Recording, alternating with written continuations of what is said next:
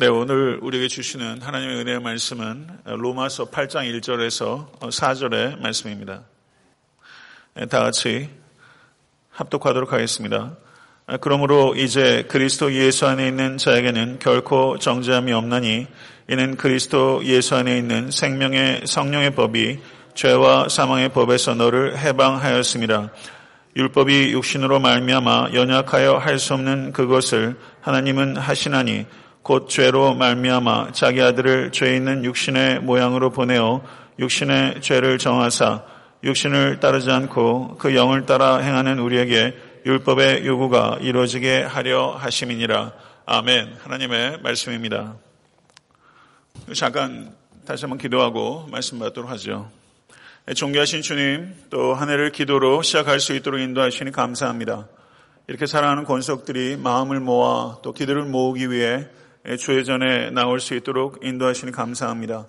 이 마음 그대로 하늘을 기도로 나아갈 수 있도록 도와주시고 살아계신 하나님을 경험하며 기도와 말씀으로 하늘 문을 여는 모든 권속될 수 있도록 인도하여 주시옵소서 마음 문을 열고 하나님의 임지를 초청하오니 이 자리에 함께하사 우리의 상한 마음 공고한 심령들이 하나님의 영으로 충만케 하시고 또 새로운 마음으로 새로운 능력으로 새로운 한 해를 은혜와 또한 풍성한 열매를 맺으며 살아갈 수 있도록 역사해 주시옵소서 이 강단을 통해서 하나님의 진리의 말씀이 선포되게 하시고 그 말씀에 반응할 수 있도록 인도해 주시며 성령으로 순종하여 의의 열매를 맺는 모든 권속과 가정과 일터와 학업이 될 수 있도록 인도하여 주시옵소서 예수 그리스도 이름으로 간절히 기도드릴 싸움나이다. 아멘. 아, 이번 신년 특별 새벽 기도의 주제가 아, 저를 한번 따라해 보시겠습니까? 영혼의 보석 상자. 아, 영혼의 보석 상자라고 정했는데요. 아, 로마서 8장을 성도님들 개인적으로도 어, 너무나 사랑하는 장이라고 생각합니다만은 그 많은 신학자들과 목회자들이 성경 전체의 보석이라 이렇게 말할 정도로 로마서 8장은 풍성합니다. 로마서 16장으로 그 이루어져 있는데 로마서의 중심에 해당하기도 하고 성경 전체의 핵심이다 이렇게 말해도 결코 과하지 않습니다. 왜냐하면 그리스도께서 십자가 위에서 성취한 것이 무엇인지에 대해서 사도 바울께서 가장 명확하고 심오하게 진술하고 있는 것이 바로 로마서 8장이기 때문입니다. 그래서 로마서 8장은 수많은 설교를 통해서 그리고 찬성과 기도에 원천이 된 그와 같은 위대한 말씀입니다. 아, 그리고 요한 세바스찬 바하가 BMV 147번 칸타타에서 인간의 소망과 기쁨에 바로 바하가 로마서 8장에서 얻은 영감으로 그 칸타타를 썼는데요. 저도 어저께 여러 가지 버전으로 한번 들어봤는데요. 한번 그 바하의 로마서 8장에 개초한 BM V147번 조수미 씨가 노래한 건데 한번 들어보시고 그 말씀으로 그 나아갈 수 있도록 우리의 영혼을 준비하면 좋을 것 같습니다. 한번 경청해 보십시오.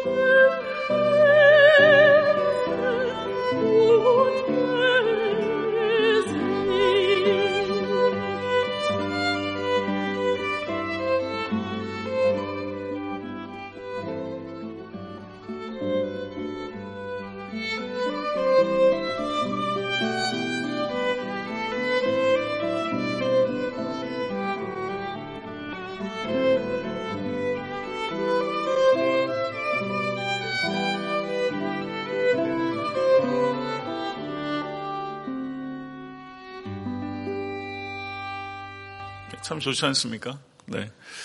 뭐, 교회 항상 익숙한 선율인데, 저도 설교를 준비하면서 그 바하가 이걸 작곡할 때 로마서 8장을 배경으로 했다는 것은 처음 알았어요. 그 로마서 8장을 바하가 깊이 묵상하면서 그 8장의 그 보석을 음악으로 표현한 건데요. 저도 어, 이번 새벽 기도를 통해서 일전에도 그 새벽에 로마서 8장을 강의한 적이 있습니다만은 이 아름답고 거대한 보석을 가급적 신중하고 그리고 간결하게 세공해 나가도록 하겠습니다. 어제하고 그제 너무 바빴기 때문에 오늘 시간적으로 준비할 수 있는 그런 그 여건들이 좀 많이 미흡한 감이 없지는 않습니다만 가급적 이번 설교할 때 다른 것들을 배제하고 원석이 가지고 있는 그 깊이와 오묘함을 최대한 살려서 말씀 증거하도록 하겠습니다. 예, 오늘 본 말씀 로마서 8장 1절 4절의 말씀은 그러므로라고 시작하고 있는 것을 볼 수가 있습니다. 사도 바울은 이와 같은 접속사를 매우 신중하게 사용하고 있는데요. 그러므로라는 인과관계를 통해서 그 바로 로마서 8장의 진술은 로마서 7장의 논의의 결론이면서 8장 2절에 1절 4절은 로마서 8장 전체의 논의의 서론에 해당하는 7장의 결론이자 로마서 8장 전체의 서론에 해당하는 그런 것이 바로 로마서 8장 1절 4절이다. 이렇게 볼 수 있는 것입니다. 로마서 7장은 성경 전체에서 율법의 기능과 한계에 대해서 가장 분명하게 말하고 있는 매우 중요한 장입니다. 율법과 그리스도인의 관계는 무엇인가? 잘 아시는 대로 로마서 3장 20절은 바울께서 그러므로 율법의 행위로 그의 앞에 의롭다 하심을 얻을 육체가 없나니 율법으로는 죄를 깨달음이니라. 믿으십니까? 이것은 율법을 통한 의롭다 여김을 받는 것은 불가능하다. 율법을 통해서 칭의를 받을 수 없다. 라고 사도 바울께서 선언한 것입니다. 그리고 로마서 7장에서는 율법을 통한 성화도 불가능하다라는 것을 이해하는 것이 로마서 7장의 논입니다. 율법을 통한 칭의도 불가능하다. 율법을 통한 성화도 불가능하다. 율법을 얻기 위해서는 칭의를 얻기 위해서는 율법 아래에 있는 것이 아니라 십자가의 은혜 아래에 있어야 하며 성화되기 위해서도 율법 아래에 있어서 되는 것이 아니라 성령의 인도하심을 받는 은혜 아래 있어야 가능한 것이다. 사도 바울은 이것을 역설하고 있는 것입니다. 로마서 8장을 성경 전체의 보석이라고 말할 수 있는 중요한 이유 가운데 하나는 로마서 8장은 성령의 장이기 때문입니다. 성령을 그리스어로 푸뉴마라고 합니다. 푸뉴마. 그런데 성령, 하나님의 영, 영 등으로 번역되고 있는데 이 성령이란 푸뉴마란 말이 로마서 8장에 무려 19번 등장합니다. 근데 로마서 전체에 성령이 몇 번 등장하냐면요. 34번 등장합니다. 로마서 16장에 성령이 34번 등장하는데 로마서 8장에 무려 19번 등장하고 있다는 것이죠. 그렇기 때문에 로마서 8장에 이 성령은 거의 폭발적으로 등장하고 있다. 이렇게 볼 수 있는 것이죠. 근데 반면에 성령과 대조되는 개념은 육신입니다. 육신을 그리스어로 사르크스라고 합니다. 그런데 3절부터 13절까지 육신이 몇 번 등장하냐면 사르크스란 말이 13번 등장하고 있어요. 동일한 장에 성령은 19번, 그리고 육신은 13번 등장하고 있는 것입니다. 그럼 사도 바울께서 얘기하는 육신은 무엇을 가리키느냐? 아, 육체, 몸의 살과 피를 의미하는 게 아닙니다. 물론 그것을 의미할 때도 있습니다. 그렇지만 성경에서 얘기하는 육신은 그것을 얘기하는 것이 아니라 죄의 유혹에 취약한 인간의 무능과 무력을 육신이라고 어, 이야기하는 것입니다. 그래서 육신에 따라 이런 표현들이 계속 반복되고 있는데요. 그래서 카타사르스 육신에 따라 according to the flesh 이렇게 영어로 번역이 되고 있는데 육신을 따라 산다는 것은 무엇인가? 그것은 하나님의 관점이 아니라 인간의 관점에 지배되어 사는 삶. 그것이 바로 육신에 따라 사는 삶입니다. 근데 여기에서 주의해야 될 것이 있습니다. 육신에 따라 사는 것이 세상 사람들의 눈에 볼 때 그것이 꼭 나쁜 게 보이지 않는다는 거예요. 육신에 따라 사는 것이 세상 사람들이 볼 때 좋게 보이는 것도 있고 나쁘게 보이는 것도 있다는 겁니다. 세상 사람들의 눈에 볼 때 참 도덕적인 것도 육신에 따라 사는 삶일 수 있다는 것입니다. 육신에 따라 세상 사람들을 볼 때는 참 도덕적이고 선함에도 불구하고 하나님과 전혀 관계가 없는 것, 그것은 육신에 따라 사는 삶이라는 것이죠.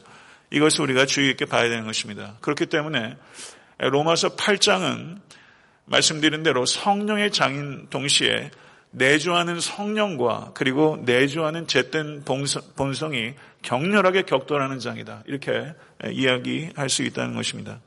8장 1절의 말씀을 한번 보시죠.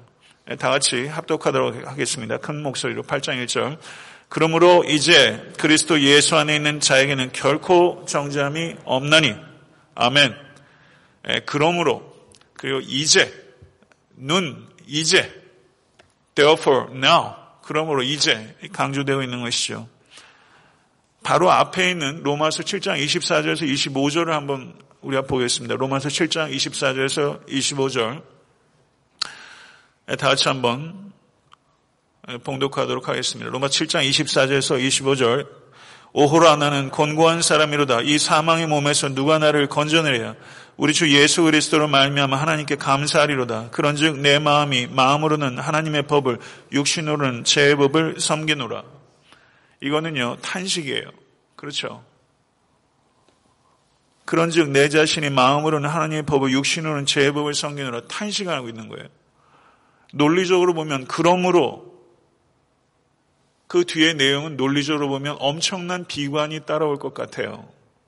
그런데 그러므로라고 말하면서 이제 그리스도 예수 안에 있는 자에는 결코 정죄함이 없나이라고 하면서 여기에 엄청난 승리의 외침이 들리는 거예요. 논리적으로 보면 비관이 올 것 같은데 거기에 역설적으로 엄청난 승리의 외침이 있어요. 이 승리는 어디에 있습니까?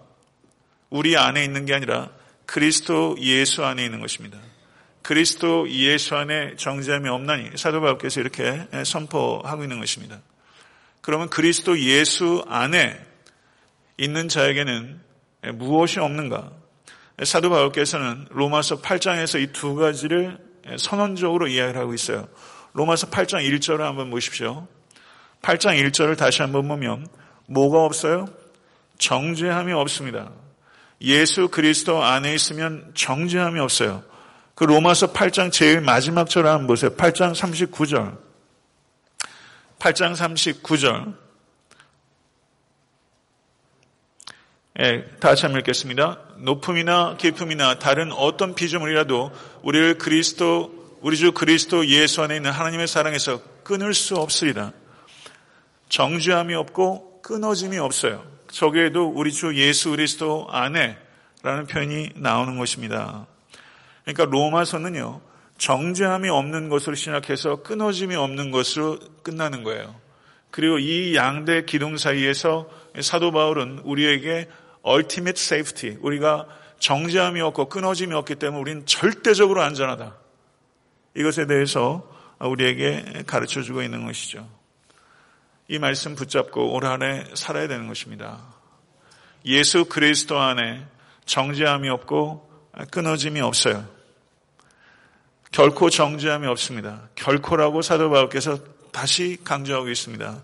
왜냐하면 이것은 강조하고 강조하고 또 강조해도 부족한 거예요. 결코 정죄함이 없어요. 이건 무슨 뜻입니까? 예수 그리스도로 인해서 하나님으로부터 우리가 무죄 판결을 받았다는 뜻입니다. 이것을 다른 말로 칭의라고 하는 것입니다. 하나님께서 우리를 의롭다 인정해 주신 것입니다.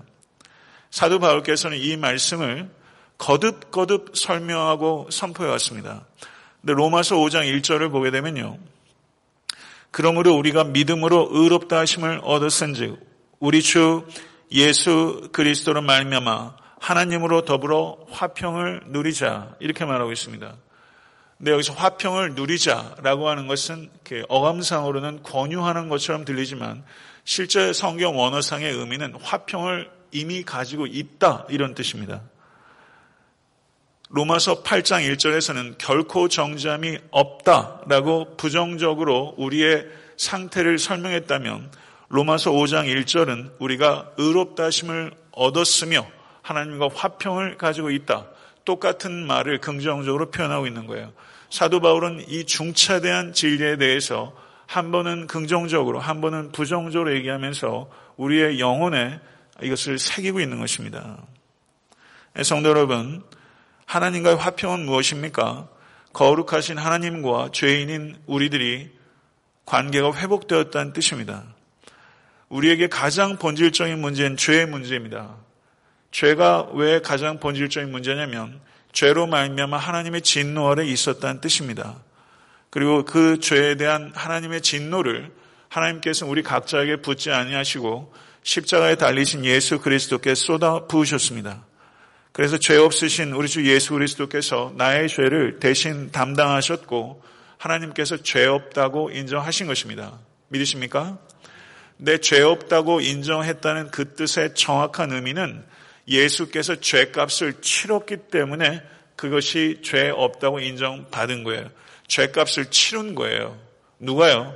예수 그리스도께서 치르신 겁니다. 그래서 우리는 하나님의 진노 아래 있었던 하나님의 원수였지만 우리 주 예수 그리스도 안에 있음으로 말미암아 하나님과 화평케 된 하나님의 자녀가 된 것입니다. 할렐루야.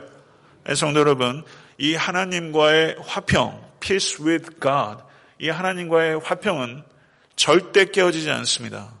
믿으십니까? 이건 절대 깨어지지 않는 화평이에요. 나라와 나라 사이의 조약은 깨집니다.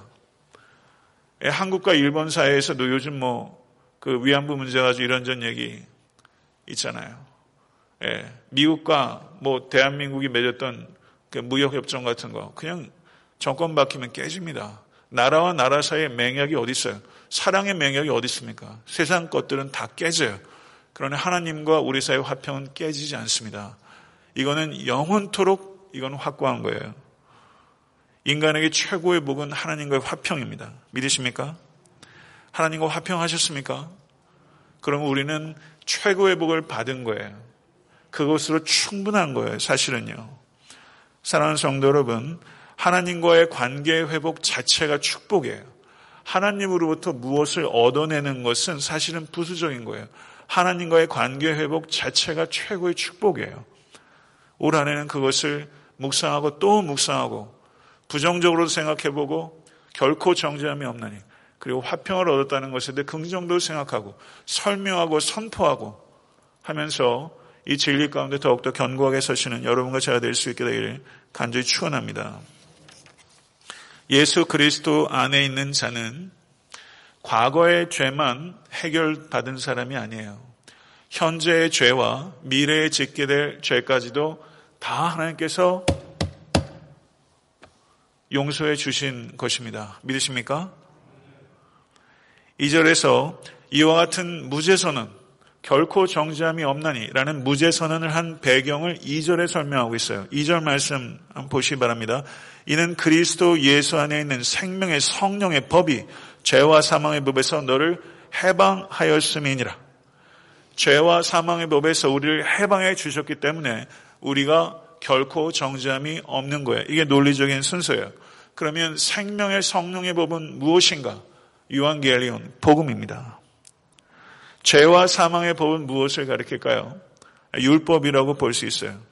그러면 율법에서부터 복음이 우리를 해방했어요. 그러면 율법에서부터 자유케 되었다는 뜻은 무엇입니까? 이것은 율법을 무시해도 좋다. 율법에 불순종해도 좋다. 이런 뜻이 아닙니다. 하나님께 받아들여지는 조건은 하나님께 하나님과 화평케 되는 것은 율법의 순종함으로 이루어지는 것이 아니라 율법의 저주를 담당하신 예수 그리스도를 믿음으로 말미암아 우리에게 주어지는 것이다. 이 뜻입니다. 이것이 바로 율법에서 자유케 되었다는 거예요. 율법을 순종함으로 받아들이는 것이 아니라 율법의 저주를 담당하신 예수를 받아들임으로 우리가 하나님께 받아들여지는 거예요. 율법은 나쁜 것입니까? 아닙니다. 율법에 순종하지 못하는 이유는 무엇입니까? 율법에 책임이 있는 것이 아니라 인간의 육신에 있는 것입니다. 율법 자체는 사도 바울께서 7장 12절에 언급하는 바와 같이 거룩하며 의로우며 선한 것입니다. 율법 자체는 거룩하며 의로우며 선한 거예요. 그런데 율법이 우리를 의롭게도 못하고 거룩하게도 못하고 선하게도 못합니다. 율법의 한계예요. 율법은 좋은 것입니다. 그러나 율법은 한계를 가지고 있어요. 8장 3절 한번 보시기 바랍니다. 율법이 육신으로 말미암아 연약하여 할 수 없는 그것을 하나님은 하시나니 곧 죄를 인하여 자기 아들을 죄 있는 육신의 모양으로 보내어 성육신을 의미하는 것입니다. 육신의 죄를 정하사 이것은 예수 그리스도의 십자가의 대속을 의미하는 것이에요. 3절은 예수 그리스도 성육신과 예수 그리스도의 십자가의 대속을 의미하는 것이고 4절 말씀 보세요. 4절 다시 한번 읽겠습니다. 육신을 쫓지 않고 그 영을 쫓아 행하는 우리에게 율법의 요구를 이루어지게 하려 하심이니라. 여기에 성령이 등장해요. 하나님께서 성령을 보내주셨어요. 3절은 하나님께서 성자를 보내주셨다는 것을 얘기해요.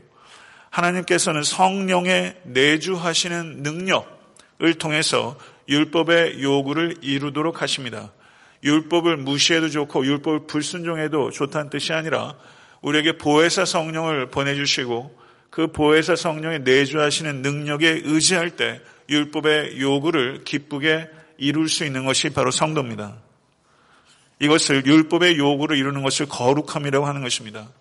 율법의 요구를 이루는 것이 칭의의 근거가 아니라 칭의의 열매라는 것을 기억하십시오. 네, 성도 여러분, 그러므로 율법으로부터 자유케 되었다는 것은 율법에 불순종할 수 있는 자유를 의미하는 것이 아닙니다.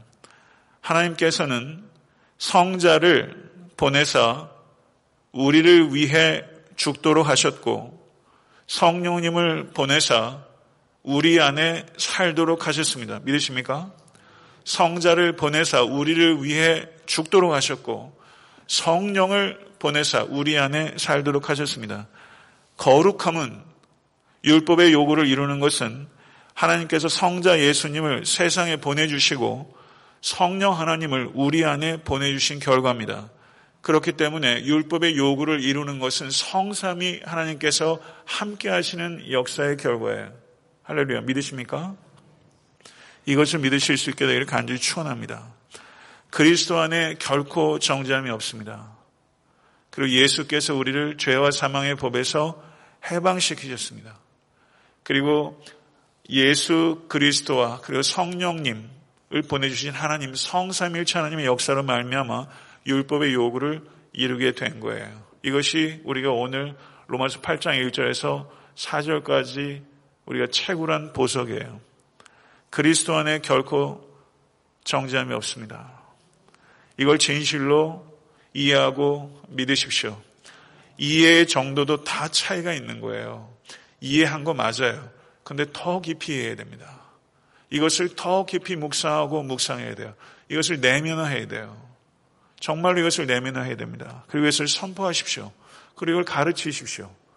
가르치면서 깊이 배우는 거예요.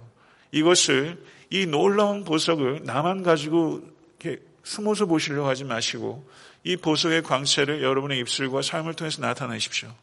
그럼 이것이 더욱더 깊이 체득되고 내면화가 될 거예요. 그래서 그리스도인들은 율법주의자처럼 율법을 무서워하지도 않고 율법 폐지론자처럼 율법을 무시하지도 않습니다. 하나님께서 여러분과 저에게 율법을 주신 이유는 자유를 제한하기 위해서가 아니라 자유를 보존하기 위해서입니다. 그래서 성령님의 내주하신 능력을 의지하는 사람은 율법을 사랑하고 자기의 힘으로서가 아니라 성령님의 힘으로 율법을 이루어 가는 것입니다. 할렐루야. 올 한해 모쪼록 이 말씀 붙잡고 이 보석을 여러분 기억하시면서 귀히 여기시고 저는 가급적이면 이 로마서 8장 말씀을 한번 이번 주간에 글쎄요 하루에 한 번씩 하루에 한 두 번씩 그래서 이번 주에 한 30번 정도만 로마서 8장을 계속 한번 정독해 보세요.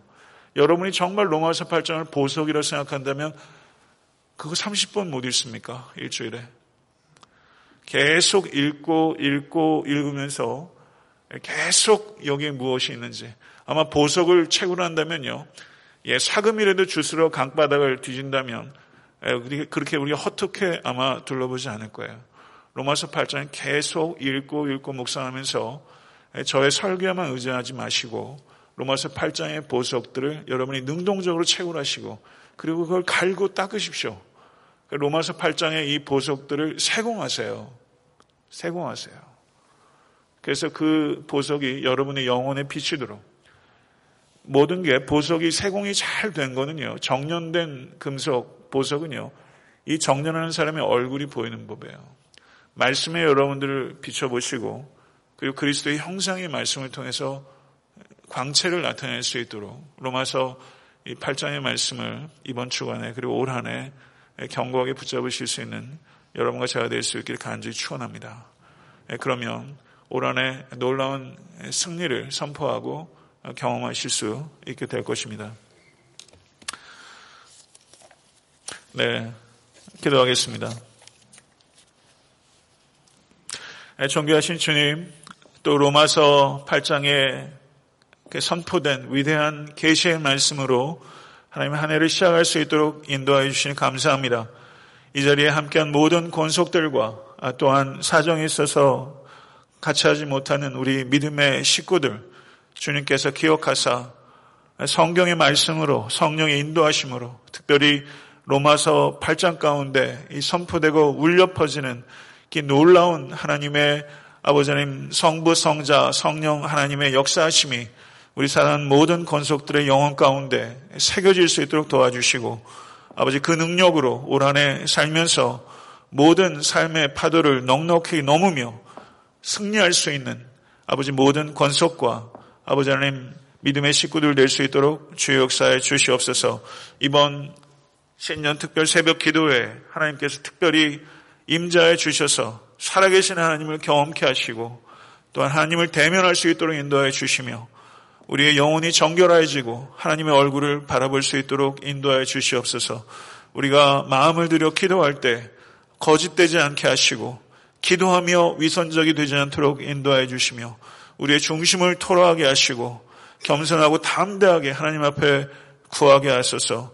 그래서 이번 특별 새벽 기도화가 특별한 기도회가 되는 것이 아니라 1년 12달 매일 매 순간이 기도의 날들이 될 수 있도록 주여 인도하여 주시옵소서. 기도할 때 하늘 문을 열어주시사 하나님의 영을 부어주시고 은사를 부어주시며 지극히 크신 하나님의 능력을 경험케 하여 주시옵소서.